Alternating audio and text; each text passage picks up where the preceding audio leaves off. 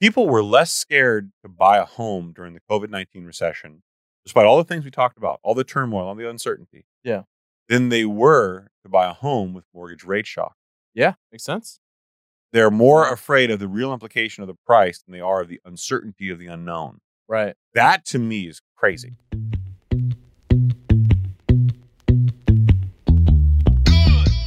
Hello, friends, and welcome to the Higher Standard Podcast, where we give you ultra premium, unfiltered truth when it comes to building your wealth and curating the lifestyle of your dreams. No games, no drama, and no shenanigans. I am your host, Chris Nahibi, and I'm here to help you distill the immense amount of information and disinformation out there on the interwebs and give you the opportunity to choose a higher standard for yourself.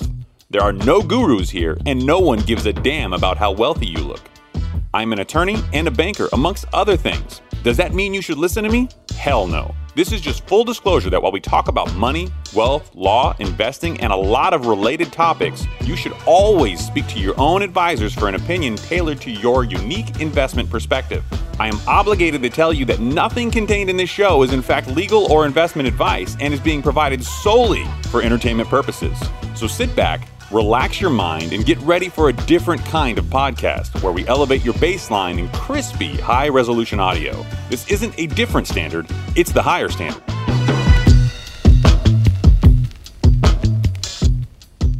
Welcome back to the higher standard, everyone. This is a special 4th of July edition. Saeed, do you love America? I love America. So do I. Arun, he does too. That's why the flag's in the background, because he thought that'd be very American. I love that. that and a beer. Yeah, although arguably a peach beer, not Cheers, the way guys. to go. But we're, do- you're, you take your Red Bull and shove it right up your ass. Chief. Welcome Okay. back to the show, everybody. Some of us are trying to be responsible adults and salute this country while you're over here disgracing it with your Thai slash German drink. I, did, I had no idea until you told me earlier for the show. Yeah, I went to Thailand. In Thailand, they still sell the original. The original is like a little glass vial, like a shot. Yeah. And it tastes exactly the same, but it's a heavy syrup. Mm. And the guy who invented Red Bull, if you will, actually just mixed that with sparkling water, and that's how we got Red Bull. Mm. Dropping knowledge, brother, on a financial literacy podcast. Who would have thought? What's that? Rowan, you you go okay, you okay back there? I'm worried about you today. Why? Why? You know because um, oh God, oh, here we God. go. Here no, we go. Why why? did I even fall for that? No, that's not it. Come on, What are you worried about? that's so messed up. Tell me what are you worried. I just feel like you've been you know mean to him before we started the show, and I just want to make sure that he was okay about all that stuff you were attacking him for before the show started. What, what, what exactly? Why do you? You're spreading misinformation, dude. you're trying to not get us true. kicked off of YouTube. That's not true. This is where you, it you got misinforma- real pouty over the show intro. And you're like, "Hey, man, I'm not gonna put any time into this, man. So you guys do whatever you want, man." And you know, I mean, Okay. Arun, is that not an accurate representation of what he said? Hundred percent. Is this There you go. gaslighting?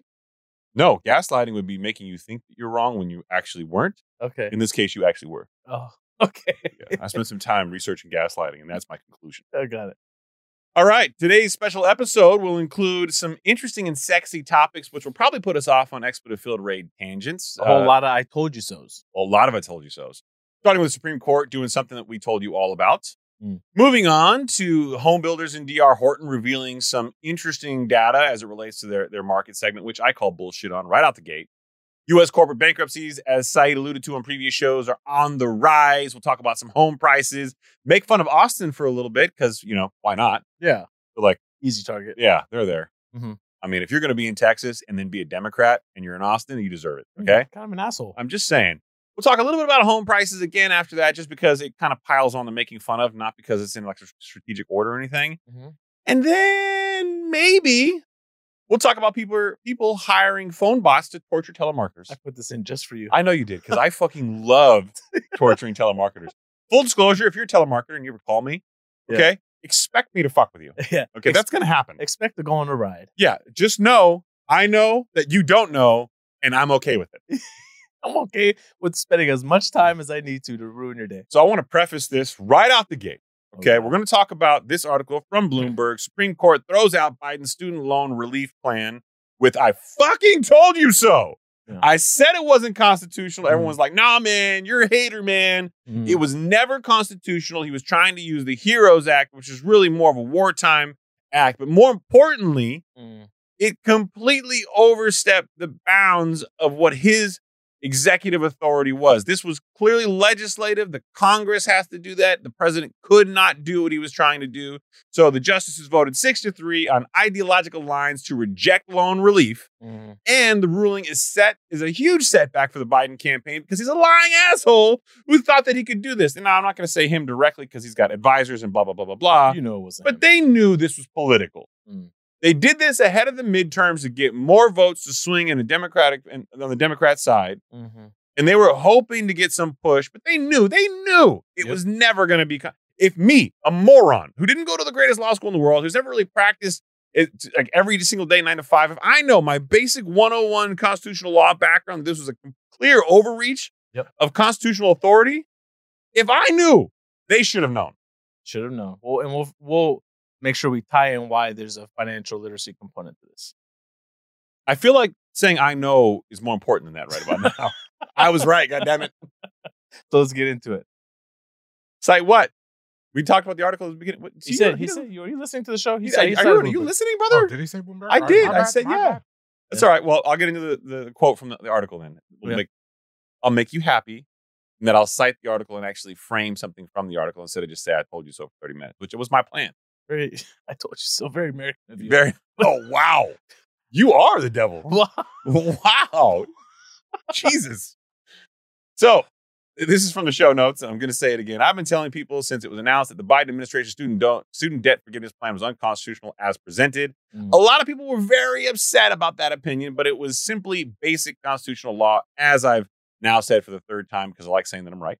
Can we give a little recap before? Because I know you're going to give the final ruling on this. So for people that were living under a rock, what was being presented? Basically, what he was trying to forgive ten thousand dollars per student borrower, up to twenty thousand dollars for people who have Pell grants. Yeah. Right? It would have twenty six million people applied. Sixteen million were automatically just approved. No, can you fucking believe the people who actually went to that website and filled out all of that shit? I mean, these It guys was actually really fast. I know during, people. I know during people the that did it. midterms, was- they opened that website up and people were literally fucking going there to typing in, going like, "I'm gonna get money waived," and I'm like, "No, no, you're not." Yeah. You know that what a lot of people were saying is that it was a win for for the government to create a website that didn't crash. And people 26 million people came out and they were able to do it like very easily. So here's the part that blew me away: is that was actually used as a defensive position. So when this was announced, saying they're gonna forgive or completely waive some student loan, depending on where you were on the spectrum of people with qualifications, Yes. uh, military, for example, they think they're trying to completely waive some of that. And you know, good for them. I I, I supported that one, but whatever. I knew that it wasn't going to get past any kind of, of legal push, and Right. I, and we, as soon as we saw the states, I think it was Nebraska that appealed, and everybody else that started Mhm. bringing you know lawsuits because of it. I knew it was going downhill fast because there was just no no stance for it. But these things take time, and people were citing that that website went up and they already applied for it as a Yeah. reason that I was wrong. Chris, the website's up. I've already applied for it. Okay, And I'm approved. you're wrong. I'm approved. Right. This is going to happen. And I'm like, no, it's not. Right. No, no, it's not. Right. Lawsuits take time. And I guarantee you there'll be an injunction, which they did get. Right. And then it'll go all the way to the Supreme Court, which it did do. Right. And they lost. Right. So under the Heroes Act, which what the Biden administration tried to get this uh, statutory uh, regulation passed, right, was they thought that due to there being an emergency regulatory provision, that Mhm. because of the pandemic, that triggered the emergency that they could then uh, submit this, right? And I believe, but Trump initially suspended the payments under under his administration. Which is something you can do vis a vis the HEROES Act. Yes. So you could suspend the payments, no interest, right? That happened during the beginning of the pandemic in March. So keep this in mind for the last three plus years. Keep in mind, too, at that point in time, the legislature, Congress, and the House of Representatives Mhm. uh, and the Senate, they legitimately supported Trump's action in doing that. and I and I agree that they should have during that time. There was so much uncertainty, right? The beginning of the pandemic, no one really knew, you know, unemployment was getting ready to spike, things were going out of control. I think it was done too soon, in my honest opinion. I think it was done too soon. Oh, I really? think part of the reason we're in the financial position that we're in today was that the government sent people home to work. We had these immediate knee jerk reactions because we were so afraid. Mhm. You people can't go to work. People can't do this. People can't do that. We were trying to find a way to have business still be open. Right. I think it was all too much of an overreaction. Yeah. I think we were all freaking out and mm-hmm. we were all going way too hard at the holy shit, let's come up with a backup plan strategy when in reality we, we should have taken a harder look Right. at the pandemic itself. Right. So You want to My- finish reading uh, your book? Okay, Arun, you want to tell him or should I tell him? Go for it. Okay, your energy levels subpar today, brother. Come on. Yeah, you coming in? I'm Is trying, there to, not- is this water in this Red Bull? What's going I'm on? trying. I'm trying to be respectful. There's Oh, the dude. energy. Bring the There. energy. so I got to make fun of you to get you going. I'm, I'm trying to be respectful before Okay. I get into my points. so I, I I have to say mean things to you to get you going. There you go. You look fat. I do. I you know. look fat. Stri- Sure. Vertical stripes on a rotund guy is not a good call. Whoa, Bert- well, it I makes- want you to be paranoid and use that energy the rest of the show, okay? Where's the white T-shirt? The black t-shirts make me look skinnier, apparently. I've been going back and researching old footage. Mm-hmm. the U.S. Supreme Court tossed out President Joe Biden's plan to slash student debt of more than 40 million people, 26 million plus had already applied and got approved on the website, rejecting one of his signature, quote, initiatives as exceeding his power. Oh my God, who knew? Mm-hmm. I did. I knew. Right. And so did you if you listened to the show. The justices voting six to three, like I cited earlier, along, along ideological lines, sided with six Republican led states, six that sued to challenge the program, which by more than one estimate would have cost $400 billion over 30 years. Remember, if you could scroll up a little bit for the last paragraph. Now, that is a lot of money and a lot of money to spend during what is clearly a situation where the Fed is battling inflation. Government spending would have helped inflation increase, not decrease. It would have worked against the Fed. So this being offered at that point in time Mhm. also was completely ignorant to the landscape financially what was going on. Writing for the court, Chief Justice John Roberts, one of my all-time favorites, by the way. If you ever get Mhm. a John Roberts citation, you get an opportunity to read his opinions. They're always snarky and pointed. Right. Love it. He's a Yeah. sassy motherfucker. He's sassy. Chief Justice John Roberts said the administration was, quote, seizing the power of the legislature, end quote, by trying to cancel more than $400 billion of student debt. That's the legislature's decision, not the executive branch of the government. Right. That is not in his discretion and should never have been done. And I truly believe they knew. They could, yeah, because there there are other methods that they could have used to actually go down this path. There's the Higher Education Act that they could have used, which arguably has a better chance of passing. Now that would have its own challenges as well, given the fact that something like this should really go through Congress and not the president should be making a ruling on this. But ultimately, what they the court decided was there wasn't, you know, uh, what is it, an emergency regulatory stat authority. Look at you. Siri, man. Siri, Siri's been Siri- Siri not used to me talking so much. She's like, this got to stop talking. like, why is this chubby dude talking to me? I don't know, Siri. I don't know. Basically, they thought that this w- there wasn't an emergency regulatory authority for the president to come out and act this way. And best example that I could think of, I was sitting at home, I was like, how can I break this down? If we have an emergency savings account, and I decide my car needs fixing, and I go, you know what, fuck this, I need to go buy a new car. And I spend that emergency money on a new car. My wife comes in, puts a presidential veto down, says, no, sir, we'll get your car fixed. That's a good analogy. Yeah. It's like that's not an emergency, Saeed. You miss you misread that entire situation. Well, yeah, basically, it's their job to decide what's an emergency, not the executive branch's unilateral authority. Right. If you give the the whole point of the system is checks and balances. Yep. Mm-hmm. Right. So if you have the president acting with this unlimited power, there's no check and balance on him. The whole Mhm. point of having this le- legislature is they're supposed to be representatives of the people, Yep. representatives of the states. Now, corrupt as it may or may not be, I'll leave you guys all to decide. Pelosi, Pelosi, it, it's got problems AOC, for sure. AOC out here re- really upset that there isn't a contingency plan. I feel like AOC's problem though is that she's always upset. She's very upset. Like she's got to taper back when she's happy and when she's mad. Otherwise, you wind up creeping into, you know, Janet Yellen territory. May- Maybe that's the goal. I don't think that's anybody's goal. I think that might be her goal. Ah, Nobody wants to be an asshole 100% of the time. Gosh, Maybe. Hmm, You are, Oh, That would be hurtful if it wasn't true. if it wasn't true. But see, I don't want to be an asshole 100% of the time. It's, it's me fighting against my genetics. right. So now y- what you're gonna hear over You're the not even going to engage with me on that. not not not Who are you today? For the- Why are you on the show? for the I'm Are trying you to be- here? Are you here because of your responsibility? Because you want to be doing I'm this? trying to be the nice guy. So That's listen, not you. over the coming weeks, what you're probably gonna hear is now because you you know Biden's got an election coming up, right? November And- 24, November 5th, And all 2024. and ultimately this hurts his reelection No, campaign. no, no. But he came out and he also said in a press conference last week that he's accepted the nomenclature that he didn't come up with, somebody else did, of Bidenomics. And he and his administration have brought down inflation Yeah. under Bidenomics. Not really though. No. Not a- n- n- Not at all. Now, now Yeah. when now when looking at the Fed's preferred measure, when we'll get into Well, that. a first of little all, the later. Fed brought down inflation. right? Okay, start right, there. Yeah, And second of all, he's been working against it. yeah, he this bill of his, it had it been passed, would have right. thrown in- inflation through the roof. So what you're going to start to hearing is a contingency plan to make the borrowers feel like, no, no, no, our guy's still fighting for us, right? It's, So, it's never going to happen. the Let me first just thing- put out there now, it's not going it's to happen. not going to happen. The first thing that you're going to probably start to hear is a potential suspension of payments again. Let me tell you why that's not going to happen or why it most likely will not happen. It might, but most likely why it won't. During the debt ceiling negotiations, one of the first things that they all agreed upon was to cancel the suspension of the interest-free uh, debt payments or, you know, stopping all payments. They, they want to start that back you up. got to get the economy moving again. And if, and honestly, I believe that that that is probably the biggest weight on why consumer spending hasn't come down. exactly. People Yeah. haven't been paying their student debt. The other thing that you might hear is maybe they can try retry again under a different regulatory statute. Like I That- talked that about the seems Higher like an Education overreach. Act. Yeah. Saying right now, he knows he's gonna lose if he does that. It'll get struck down again. and it'll probably get struck down in and around November of 24, given the timeline of how long this took out to Right. play out. So that's not a good time for you if you run for president. you know what I mean? Exactly. So keep in mind, payments have been paused since March of 2020.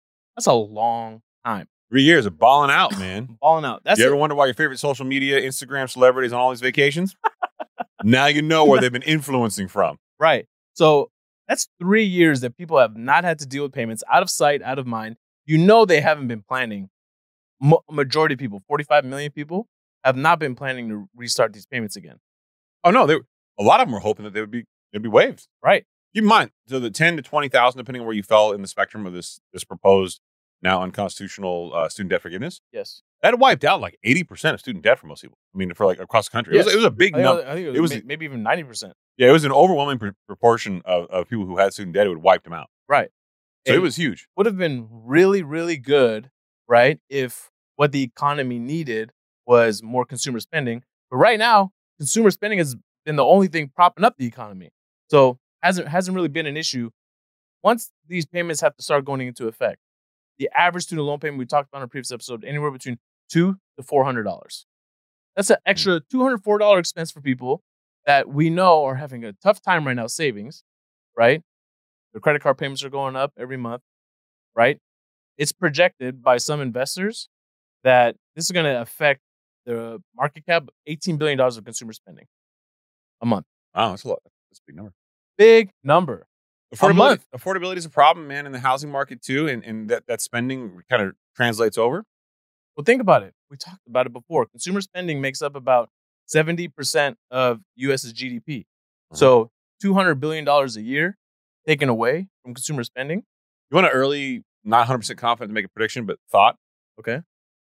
I think there is a strong likelihood of once student debt repayment starts, once the housing market becomes more visibly affected, once once we're more tangibly in a recessionary economy, for there to be a visceral swing the other way Yes. to trigger the recession in a much quicker, more profound way. Yes.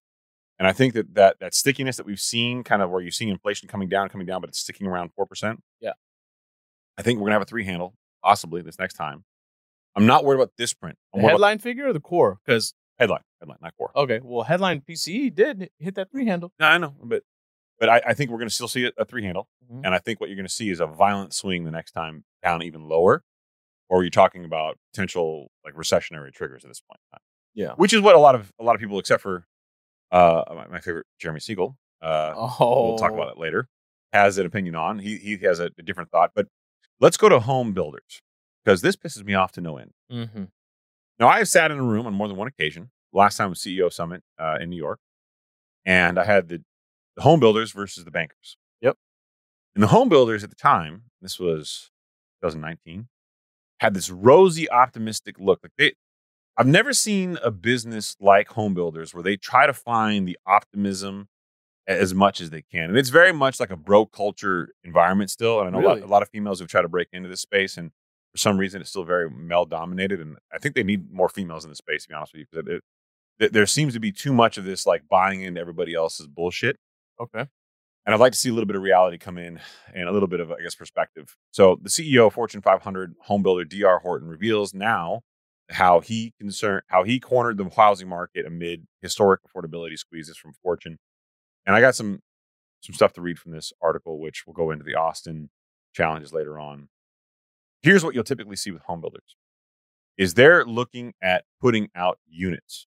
The more properties they can sell, the better they are because they're Yes. trying to get rid of these these, these properties they built. Mhm.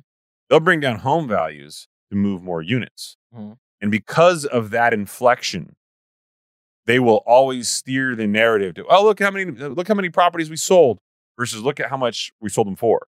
Right. And at the same time, this is coming out how he's cornered the market amid historical affordability squeeze. He's not talking about how he's brought down the value of these properties No. to meet affordability needs. Right. He's talking about we we would we went to all these properties, we moved them all, we sold them all. Right. Well, I think the big thing for home builders right now, what they're seeing is they see an oppor- an opportunity for them to get some more market share because right now the supply, the inventory on existing listings, Yeah. is so low. It's a problem. It's a big problem. There's, I think there's twice as many new home listings as there are for existing listings, existing home sale And listings. there's a number of reasons why that's good. and There's a number of reasons why that- why that's bad. Yeah. Good, you as a person who's buying a new home, you get a fixed price. You don't have to worry about s- as much for competition. It's generally can you get your application in first, first come, first serve more mentality, as opposed to like bidding up prices to crazy dollar. Right.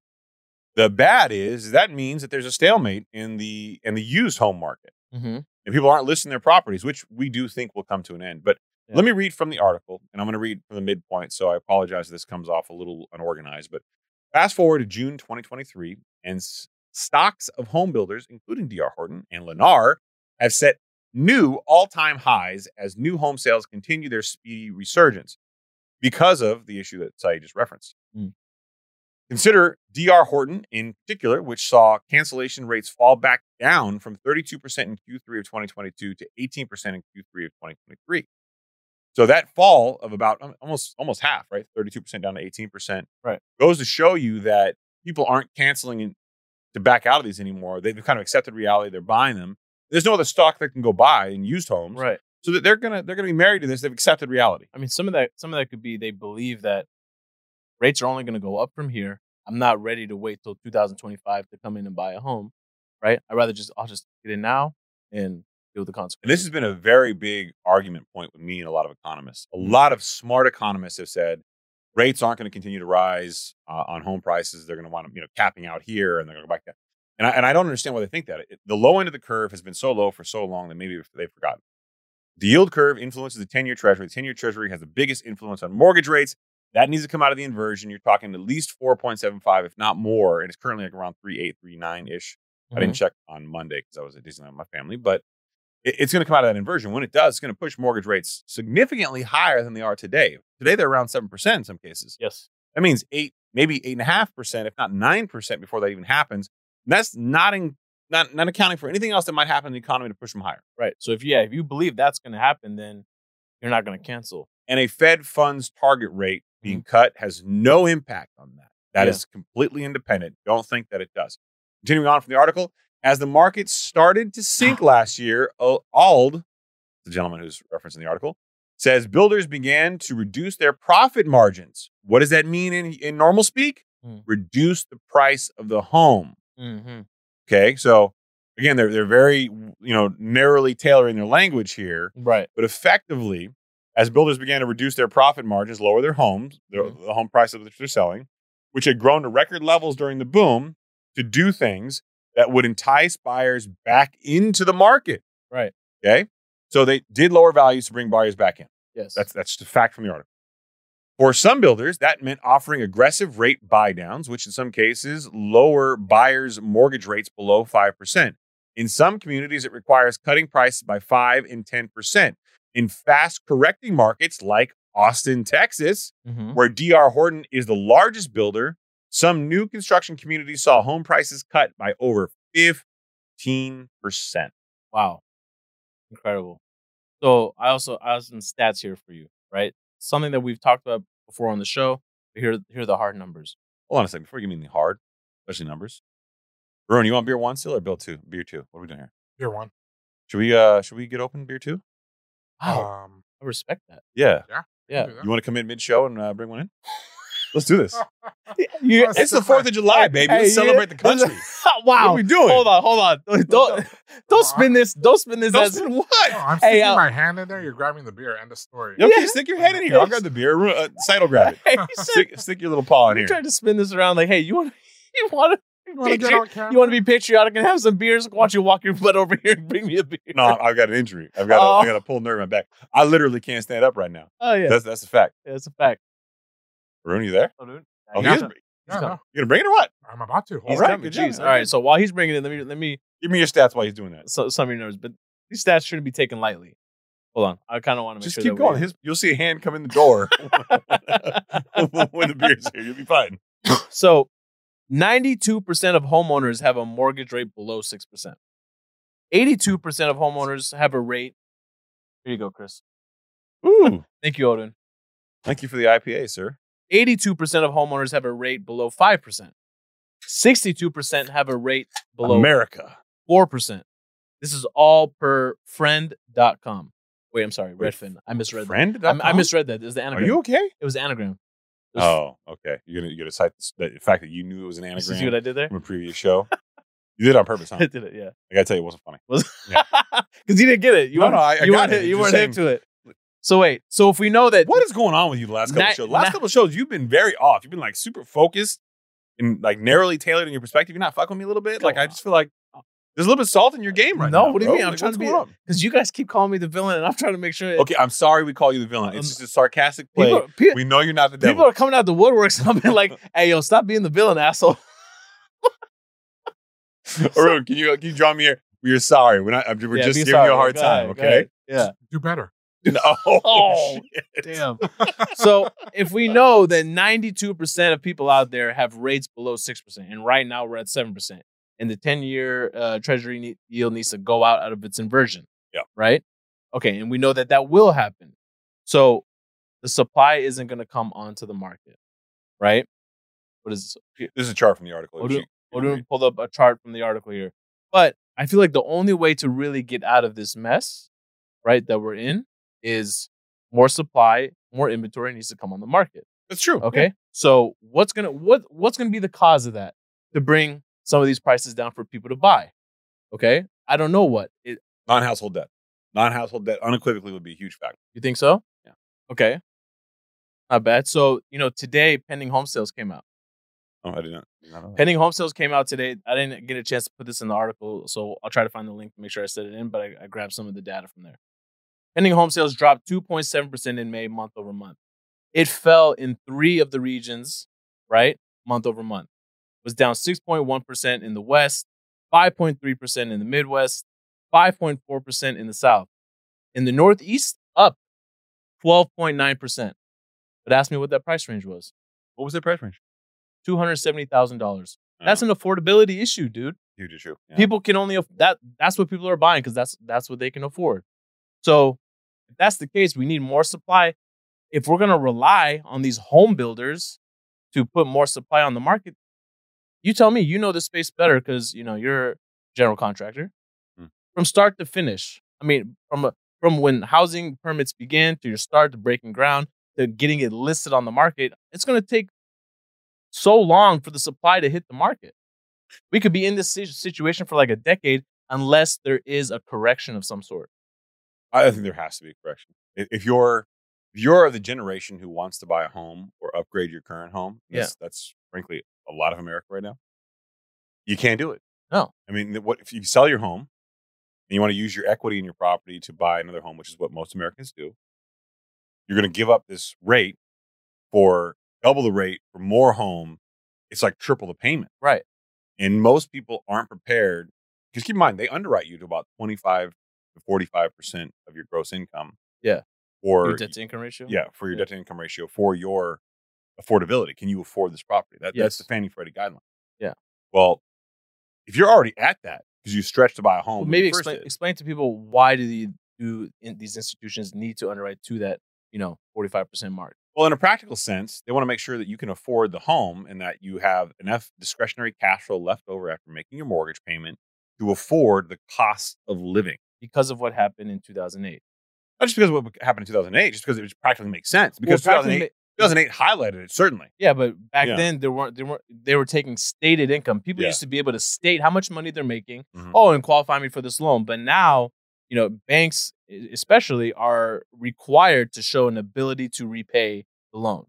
Yeah, under the Dodd Frank Reform Act, you were required to verify proof of income, proof of funds, Mhm. source these things out, and vet them in a way that people hadn't done before. Right. And that was uh, kind of a pivot in that we all knew we should have been doing it as far as bankers go, but now it's required by law that you have to establish an Mm. ability to repay. And that's from the rules, the ability to repay. Right. And that's how they do it. Now, Fannie Freddie guidelines have always been that, Mm. but they had programs which, if you stated that you made a certain amount of money, which gave you a 45% of your gross income based on what you said it was, Right. they would qualify you. Now they say you have to establish an ability to repay based on actual proof of income coming in. Yeah. There's some programs out there which will allow you to use like bank statements for deposits, but it isn't like the old days where you just fill out an application, turned it in, nobody gave any like, you know, evidence. You need to show evidence of what you're making. Right.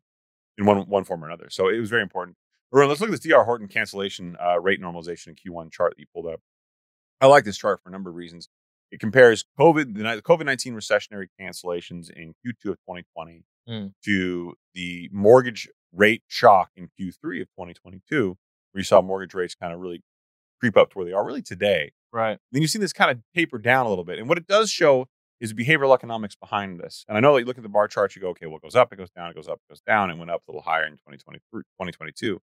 Two things I think you can take home from this right away. Number one, people were less scared to buy a home during the COVID 19 recession, despite all the things we talked about, all the turmoil, all the uncertainty. Yeah. Than they were to buy a home with mortgage rate shock. Yeah. Makes sense. They were they're more afraid of the real implication of the price than they are of the uncertainty of the unknown. Right. That to me is crazy. Yeah. I, I was Now. one of those. I was one of those people. Yeah, you did, and, and Yeah, I you got did. a good deal. Yeah. I got a good deal. Whoever helped you would do that was brilliant. You- know anybody? you- Yeah. Thank you very much. Thank you for thanking me. Thanking you. but Q1 2023, Q2 2023, as this chart chart shows, chart as this chart shows, We're adults. Yeah, we're adults, has not shown a lot of volatility and cancellations in the first uh, two quarters of 2023. Yeah. and I think the next thing we're going to see is actually an increase again. Mhm.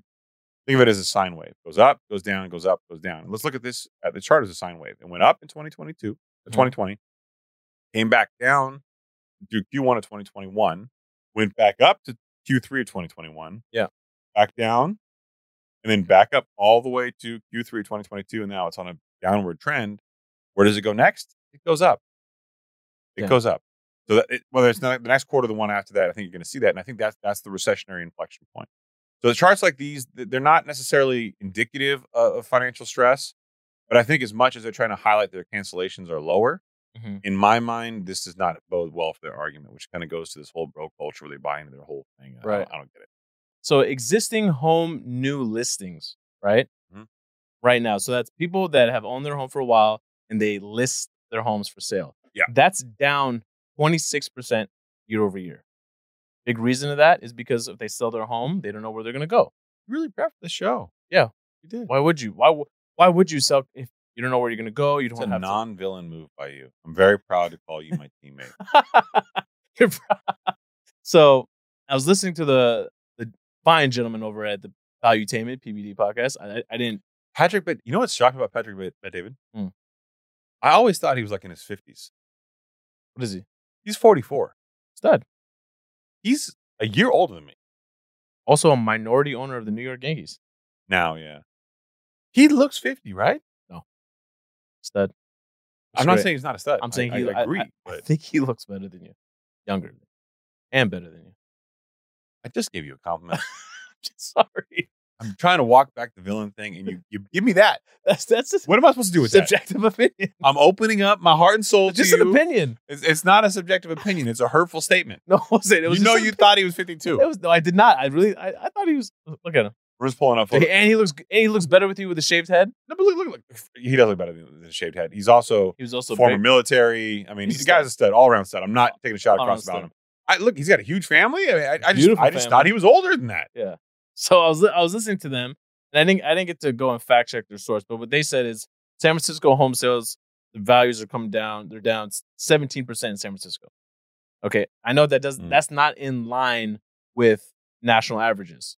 Okay. But if you think about some of the stuff that we've been talking about on the show, with the exodus of all the companies that are out there, a lot of the layoffs in the financial and the tech space, the fintech space as well, right? All coming out of San Francisco. You can understand there's more supply coming on the market over there, hence bringing their values down. Makes a lot of sense. Yes. and nothing for me. No, no, because I'm about to cite an article which tells you that you were right. So I feel like back to back complimenting after the one that I tried to give you just. a couple Well, you minutes didn't. ago, and You I'm- didn't understand that that was a segue. No, I did understand it was a segue, but I I, I almost don't want to read the article now. I know. Come on, man. That was the Okay. alley. Go ahead. Finish it. All right. This article titled U.S. Corporate Bankruptcies Are on the Rise. Mm. Instapot and Brooks Brothers aren't alone. Two brands that are near and dear to my God heart. damn, I Brooks own an Brothers? Instapot, and I loved Brooks Brothers. Brooks Brothers. I- I did. Love Brooks Brothers. they, they were uh, iconic American fashion at one point in time. Mhm.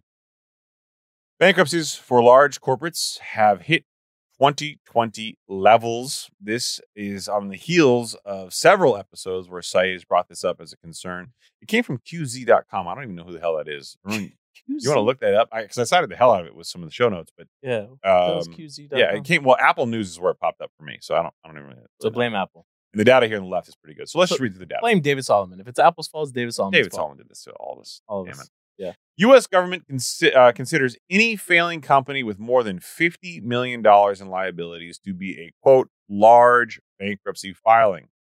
Here's a look at some recent corporate bankruptcies in that category. So I went down the list, thought they were interesting, thought I would share. Mhm. Lordstown Motors, a maker of electric vehicles, has declared bankruptcy and is seeking legal action against its major investor, Foxconn, for insufficient funding. That's kind of fucked up. Lordstown needs a buyer to scoop up its remaining electric vehicles. You told me you were going to invest more money into me. What the hell, dude? What the hell? It's your fault I'm failing. Actually, I believe the legal argument in court goes something to the effect of, "Bitch, I am for real." Jesus Christ on the motorbike. Uh, Pier Street, a real estate investing company, which I was never a fan of, so I can't say that, that, that I feel bad. Just went belly up, I don't like that phrase, by the way. or in Saeed's case, titties up. But just went belly up. That's that's kind of dark and graphic, right? Well, I mean, if someone shoots you, you don't go stomach down. I I mean, you can shoot you from the You back. don't go ass up. Really? No. Wait, wait, hold on. dude. Can you look this up? Wh- Where does belly up come from? What is it the referencing? term belly up? It's from shooting someone. I think if you're like you're drowning and you come up, Fish float up to the Yeah. surface with belly up. yeah. Is that when you die they come belly up? I'm thinking of a human though, coming belly up into the ocean. Kind of dark. Too much. I don't. get Arun, this- uh, don't get there'll be this- an open posting for a new co-host in the show in the ne- What? next couple of days. You Wait, want me to mute him now? I yeah, possibly maybe keep your mic live for a little bit and let's just see how it goes. You don't think that's too dark? I think that you are in a very interesting place right now in life. And whoever this is that you're bringing to the show every week, bring the old side back. I want the old side. He muted you already. Wow. so uh, as I continue talking to myself, thank you guys. The show's gotten immediately better. Pier Street has gone belly up. The company blamed tough times in both mortgage and the venture markets and plans to sell its home loans ec- and technology assets. Hmm. Oh, you're back on. Look at that. Surgical device maker uh, Surgalign filed for bankruptcy this week and is selling all of its assets at auction after it had announced a failed attempt to reposition itself as a digital spine surgery business. I don't Hmm. even know what the fuck that is. After agreeing to sell its two orthopedic product lines, Hmm. the company made the announcement along with layoffs and getting rid of its chief commercial officer role. Private equity owned Instant Brands, maker of the famous Instapot and Pyrex, also filed for bankruptcy in June. The company was straddled with $391 million in debt owed to non bank lenders that charge high interest rates, higher interest rates than commercial banks. Jeez. So I think the key takeaway point here is that these bankruptcy cases are mixed and really diverse amongst real estate companies, retail, pharmaceutical companies, and whatnot. This is what it says in the article. And most of these Chapter 11 cases actually end up in reorganization. So I was Chapter wondering, 11, Yeah, I was, reorgs. so I was wondering if maybe you could break that down. So how did they go from you know, bankruptcies to reorganization. Wow. Uh, Like, let's see. How do I as sim- simplify this? As simple as possible. Yeah. So a Chapter 11, which is probably the most common type of bankruptcy, at least in my experience, is, is a reorganization. So the company doesn't go away. They basically reorganize and structure debt payments to pay off their lenders in reduced amounts. The company survives as- so long as they, they conform to the bankruptcy plan. Right. So it's almost it's almost like debt consolidation, right?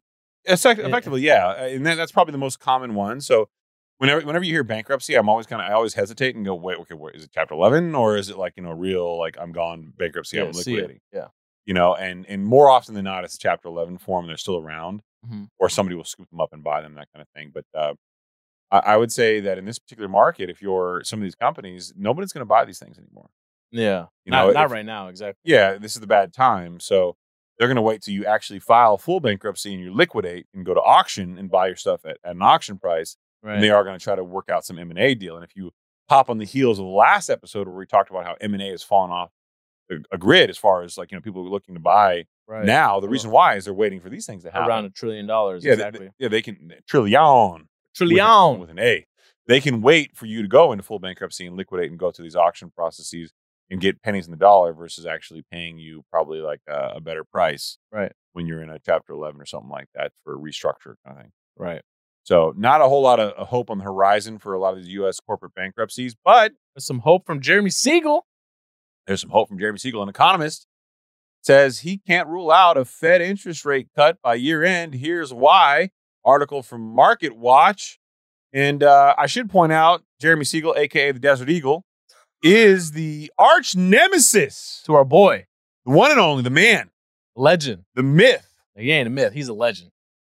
Nouriel Rabini, Exactly. the man who predicted recession. Both colleagues, right? At NYU. Both colleagues at NYU, I would say oil and water, and without any racial implications. Wow. Rubini is the oil and Siegel is the water. Siegel said he thinks the true rate of inflation has already fallen from the Fed target rate of 2% on a year over year basis. If calculated with the real rental and shelter prices, and we'll get into that momentarily, Hmm. while the core of the PCE index, the Fed's preferred inflation gauge, still stood at around 4.6% in May, the Fed also knows that lower data is going to come in the second half of the year, according to Siegel. Okay. Right. Two points right off the gate. Number one. Right.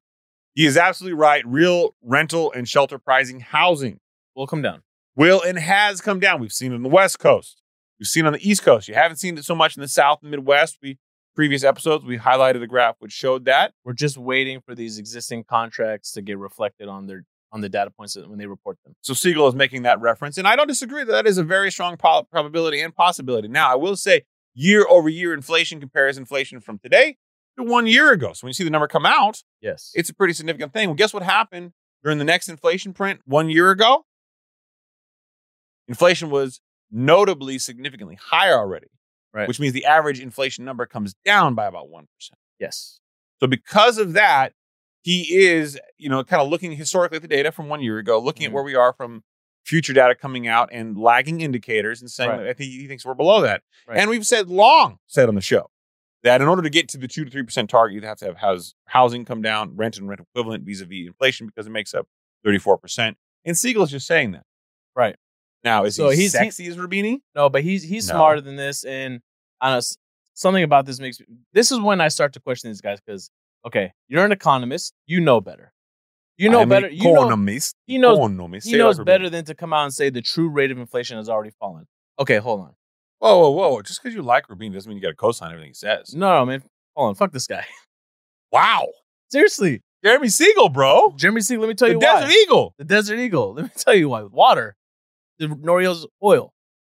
It's because Noriel is always in the hot tub. So listen, he's be- he he knows better than than to be spewing this shit out. Because okay, the Fed's preferred measure of inflation, PCE, that came out. Headline figure overall 3.8%. We got a three handle. Look, it's falling down. But he knows the Fed prefers me- measure is core inflation, core PCE. Mhm. What did that come in at? You cited it, 4.6%. He's saying that came down, really. Let me, let me read you since January. January, 4.7%. February, 4.7%. March, 4.6%. April, 4.7%. May, 4.6. It's going 4.7 to 4.6. So just to be clear here, you are co-signing the villain economist Rubini Love the because he aligns with you. villain. No, because you know And why? you're not co-signing the I optimistic like hot tubs. hero perspective. I like hot tubs. That is not a reason to be an economist It is for him. during the recession. They're in the recession. Exactly. So that's why he knows better. He knows that the Fed. And look, right now, I believe the Chicago Mercantile Exchange, as of a couple days ago, 80 some percent chance of raising Fed funds rate at the end of this month. Yeah, fuck. 25 basis points. It, it's high. It's high. As of, as of right now. well, as of right now, And well, there's look, no, hold there's on. no data that I think is coming out that's going to stop that. Eh, That's the problem. This was the data point right here that the Fed's going to be leaning on the most, right? And now, is it enough of a wait and see approach that they said that they were going to take? No, I don't think so. They said they wanted to, you know, implement a wait and see approach. That th- that should, in my mind, be at least several months. A lot of these indicators are lagging indicators, right? Here's the reason why they like to exclude food and energy. So the headline figure of 3.8%, which includes food and energy in the all, overall inflation number, 3.8%. That's largely come down because of, remember, we were talking on the show, man, eggs out here are like gold. Remember, we were talking about that? It was a euphemism for your eggs. Okay, my eggs. Remember, gasoline because of the, you know, Ukraine Russia war. Yep. That, that's come down. It's come down over over a dollar and 20 some cents uh, across the nation on average, right? Not so much in California. California, we still kind of hurting. That's because of our own, you know, policy.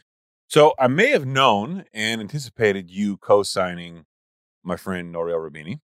And despite that, I could have put this upcoming article ahead of the one we just spoke about. I thought this would be a great way to paint you into a predicament. So this is actually that's a villain move. it is a villain move, but I wanted to get you uh, a little off your uh, off your calculated track here because I think the Saeed that's rough and raw and out there ready to mingle Okay, is the real Saeed. This so me calling. narrowly tailored, sexy version of you. Wait, me call- me saying fuck Jeremy Siegel wasn't good enough. no, I mean he's easy to say that too. 'cause He's kind of a douche. okay, So I saw this on uh, social media, Uh-huh. the world's best reference point for clearly economic data. your digestible information. Uh, But I did go down the rabbit hole to try to find information that that coincides it, and, and I didn't get 100 percent aligned. But this, which Maroon will play from social media, talks about Austin getting kicked in the ding ding by layoffs. We've already heard from DR Horton; they've lowered prices 15 percent. Mhm. But uh, I thought this was an interesting take. Arun, you want to give it a play? It's from Reventure Consulting. We'll have a link in the show notes. Prices in Austin, Texas just crashed by 20%, with Redfin showing a huge collapse in median sale price from 570,000 in 2022 all the way down to 460,000 in 2023. And home prices in Austin are likely to continue to decline because of all of the massive layoffs. Companies headquartered in Austin like Tesla, Dell, and Oracle continue to lay off workers left and right. That's happening just as home builders in Austin continue to go crazy, pulling nearly 50,000 permits for new homes and apartments in 2022. That's double the pre-pandemic level and also double the level of building back in 06 at the peak of the previous bubble, which means that there's a lot of people who bought a house in Austin in 2021 and 2022 that are regretting it right now, that are underwater on their mortgage or will be underwater soon. But I think prices in Austin are going to keep going down. With data from Reventure app showing that Austin's housing market's still 27% overvalued. Wow. Wow. 27% overvalued. Hmm. So, going a little farther down this rabbit hole, I decided to dig through Redfin. I couldn't find the exact data he was referencing, but I do believe that it's out there. I just didn't spend the time doing it. I found this the median U.S. home sales price fell 4.1%, $17,603 year over year in April. We covered this on a previous episode, episode to 400, episode, to $408,031. That's the biggest drop on record in dollar terms and the largest decline since January of 2012 in percentage terms. So how does this? How did you pin this against me? April marked the third largest consecutive month of year over year declines, following roughly a decade of increases. Arun, do me a favor and pull that chart and make it nice and big and sexy in front of Arun, real quick. I'm in front of Said. Um, I'm all over the place. Fuck it. All right. Home prices posted the biggest drop since 2012 in April. That That's a hockey stick down. Yes, it is. That is what Siegel was talking about, brother. That's what Siegel was referencing. This data is going to come in He's he's citing overall inflation. He wasn't talking about home prices. Mm-hmm. Yes, but this is rent and rent equivalent, which is a 34% portion of inflation. And before you get sassy, it is. Arun, to close this. Let's go to the next reference point, shall we? Ah, It will go down. Hold on.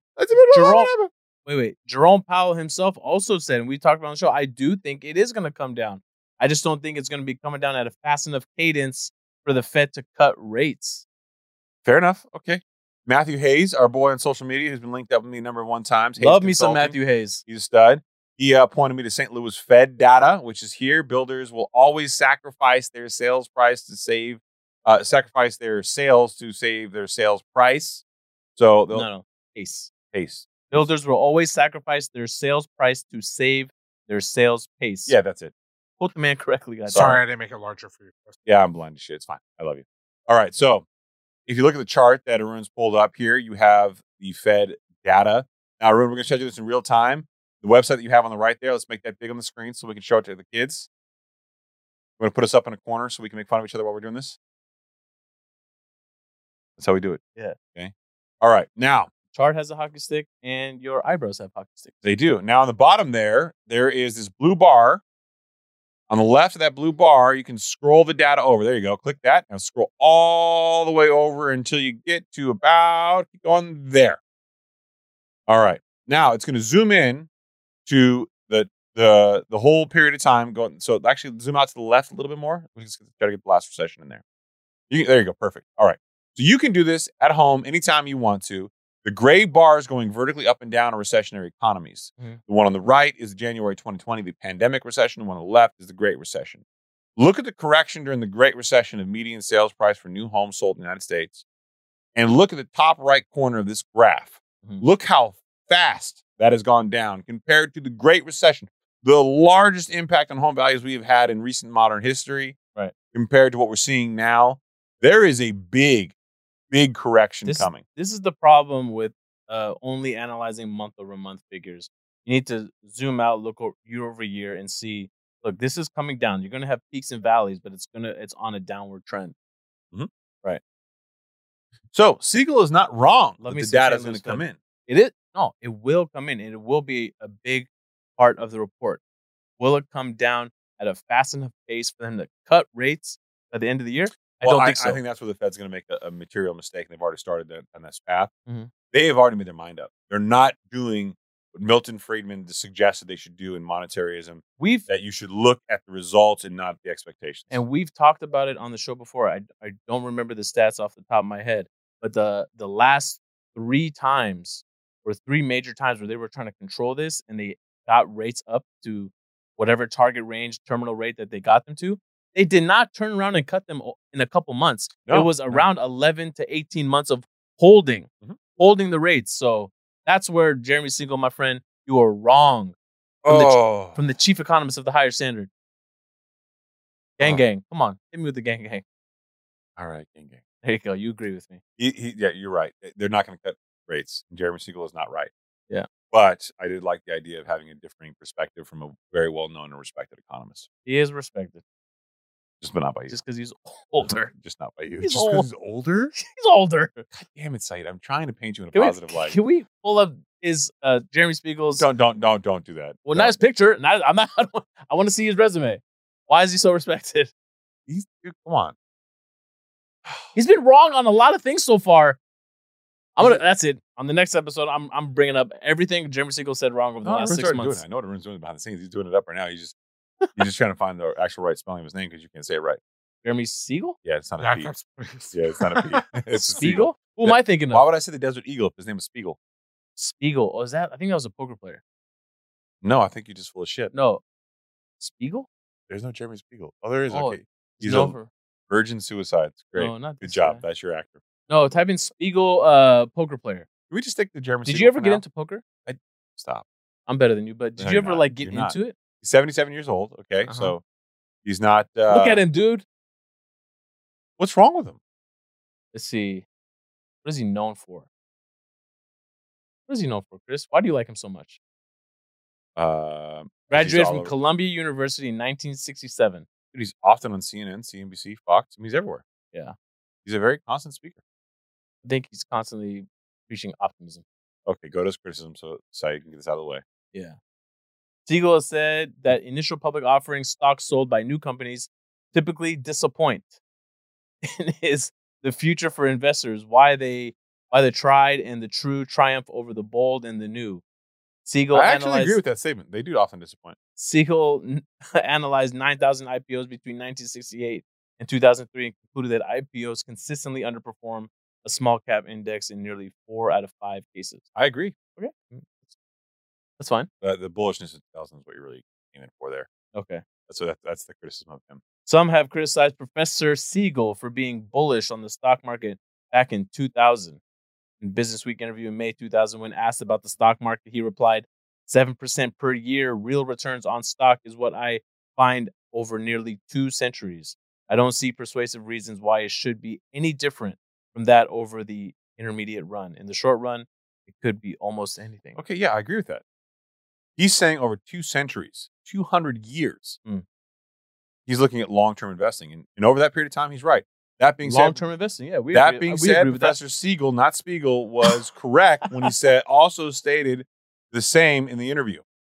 I have voiced my concern about the technology sector, and I sometimes advise people to shade down Mm. from that sector relative to its percentage in the quote Standard and Poor's 500 index. What? But but this is really wh- this is really the big point. The Wall Street Journal published an opinion piece by Siegel titled "Big Cap Tech Stocks." Just calling tech stock big cap, big cap. Talking about big capitalization rate. Wait, no, he's not saying he's not saying they're lying really largely. Big cap. Not saying he's not hip to it. What happened to you? you used to be a great, great show host, and now like I'm, I'm looking at you going like, Come on, what the bro. fuck else is this guy gonna say? Big today? cap. No cap. no cap, No cap. no cap, you off. Okay. It's been several shows. What's going on? What's going on? Let's get this out of the way. What's going on? What Let's was, air it what out. was wrong with what I just said? It's, it, it's just it's subpar. I'm trying to I'm trying to bring the I younger feel like that'd be like a, demographic that's a element. top ten percent podcast host statement, not a top one percent. wow. You Wait, know, we we are- out here doing business. We out here with the American flags. Praise Fines. America, Praise. pounded America. founded America. Yeah. There you go. There you go. Anyway, Anywho, shall we get into? I uh, already covered this. well, there was one article I think you wanted left. covered. Oh yeah. So people hire phone bots to torture telemarketers. AI software and voice uh, cloners simulate distracted saps while are willing to stay on the phone forever or until callers finally give up. So what this guy what this guy did is, is he started to use AI, right, and these chatbots to keep these telemarketers and these scammers on the on the phone forever. And I was reading it, and all I could think about was you. And how come you haven't started a company doing this? I should do this all day long. I mean, this should be it. I would love to do this. Can you imagine people could hire us to do this for them? Little uh, guilty pleasure I have is there's a couple different social media pages and YouTube accounts that are dedicated to fucking with and hacking telemarketers. Oh, I love this. where they reverse hack them, get into their computers and like hack their shit. Show their the can- their own cameras. I love it. Yeah. Guilty. I, I will watch that shit all day long. What's your go to like uh, scenario when you're telling them to please hold while I gather the information you're looking for? Oh, so I've got a couple different variants of this. Yeah. So variant one is I act stupid, right? And so if, so if you're a wholesaler and you call me, Yeah. this actually happened to me yesterday, and they're like, "Yo, what's up, man?" Blah, blah, blah. I'm like, "I've heard this pitch. You work for Keegley," and he goes, "Yeah," and I go, "Say what's up to your CEO Jamil for me." He goes, "Thanks, bro. I'll talk to you later." Oh. so you ended it right away. Ended it you right should have away. kept them going for a because little I bit. know Jamil and I, you know, no disrespect intended to him and his people, but I get it. But I get a lot of the wholesale calls. Okay. If you're domestic, you call me from here, Mm. and I can tell like you're just some dude who's on the phone like dialing for dollars. Yeah. I'm gonna fuck with you and give you like crazy ass prices, Mm. like on a property that I know is worth like four hundred thousand. I'm gonna be like, you know what, dude, you got me at the right time. I'm I'm feeling desperate for cash. I could probably let that go for a million one. Yeah. million one, but you know what? Fuck, you, you're really nice. I'll sell it to you for a million. and sometimes they've been attracted as soon as they get a price, they get on the phone. Yeah. And that's not fun. Sometimes they're looking it up on the phone with you Yeah, because they don't know. and they're like, fuck. Yeah, where's this guy getting this information? And, I from? just, and I'm like, no, no, no, you don't understand. Like, so it used to be a uh, two bedroom, three bath Yeah. in Oklahoma City, but now um, it's actually an entire retail strip. Yeah. They're like what? And you're, yeah, yeah, yeah. So I I demoed the whole thing, and um, and I just started telling him the story, like a wild ass story, right? and I try to pitch it to where, where like I'm way undervalued, right. and I get the manager to call me, and it, every once in a while you get somebody like you know to call you and be like, I got, your, I got your deal, I'm ready to do this, let's go, blah blah blah. I looked into it, and I'm like, all right, man, do me a favor. He goes, yeah, take my name off your fucking call list. And I go, oh, I love it. Because I own a lot of real estate. I get a lot of these calls. this this is my favorite usage of AI software right now. I'm like, finally, finally being used for good. If I get one call from the Philippines, I always try to talk to him about Makati City. Yeah. And like how I've been there. And like I won't talk to him at all about the property. I'd be like, I love Makati. Have you been to Boracay? oh my God, the beaches are amazing, right? That's the- yeah. That, that's that's what you gotta do. You just gotta keep dragging them on. you know, Pacquiao has a house there, right? Yeah. Pacquiao. The guy the guy on this was saying how um he was just he started he created it to make him sound really really old, and they were asking him how much credit card debt do you have. I think it was probably something like debt consolidation or something. Yeah. Right. And he's like, I can't remember if it's fifteen hundred or fifteen thousand. Hold on. Let me let me log in. Hold on one second. And he kept putting them on hold. then he come back. So how's your day going? Where are you out of? And just he would drag on these call these phone calls for like hours. I got to be honest. I feel like I don't want there to be any racial undertones to this. Oh, I'm just going. I'm just going to say it. My, I, so I fuck with a lot of these Yeah. call centers, right? caveat. Caveat, yeah. I feel like people in the Philippines are literally hired because they're cheap labor, Mhm. right? They're generally really nice, like happy people. Mhm. I feel like the people in India are much more manipulative. Really? Yeah, in my experience, anyway, with telemarketers. Mm. So, I, I- it's weird. Like you get like these call center vibes sometimes. Like I've never had like a good experience like an Indian call center. Like they're usually like Right. You can tell the difference because you hear them in the background. You hear how busy they are. You hear Uh-huh. like the accents, and everything else. I'm at a point now though. Where I'm like, where the fuck is the FTC? Yeah. Like when do y'all motherfuckers step in and go like, all right, this shit's gone too far. do something about this. Like what, you you guys can't stop this, next thing you know, we need verified phone numbers. bro. Oh, look at that. I want a little asterisk next to my name. Yeah, unlock it. Yeah. I want to be able to change my picture on all your phones at the same time. What picture would you go with? Oh, it, it depends. This right here Huh? with the American Am I, flag am I- behind am I still working for a publicly traded company?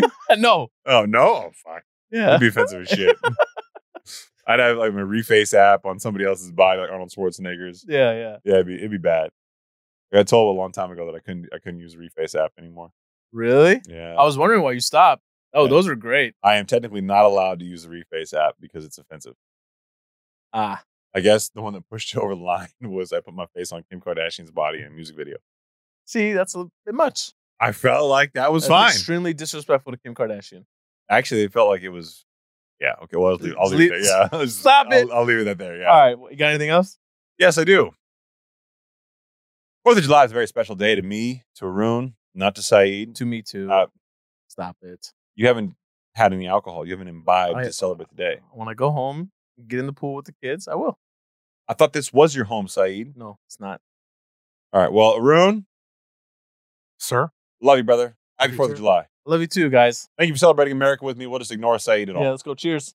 No, Love you guys. no, stop. I know. Cheers, boys. Bye. Good night, everybody. I hope you enjoyed today's conversation on the Higher Standard Podcast. Make sure to hit subscribe or follow on whatever platform you are listening to this on. If you like this episode, please write a review and share it with us. You're getting the show up and running right now, so every message, every review, and every note counts. This show exists to showcase what's possible when leaders decide to uphold a higher standard for their businesses, their investments, their families, and most importantly, themselves. If you want to see more of my content, I post daily on Instagram, TikTok, and YouTube, so be sure to follow me on your favorite social media platform. And with that, it is a wrap. And as always, I look forward to hanging with you all on the next episode.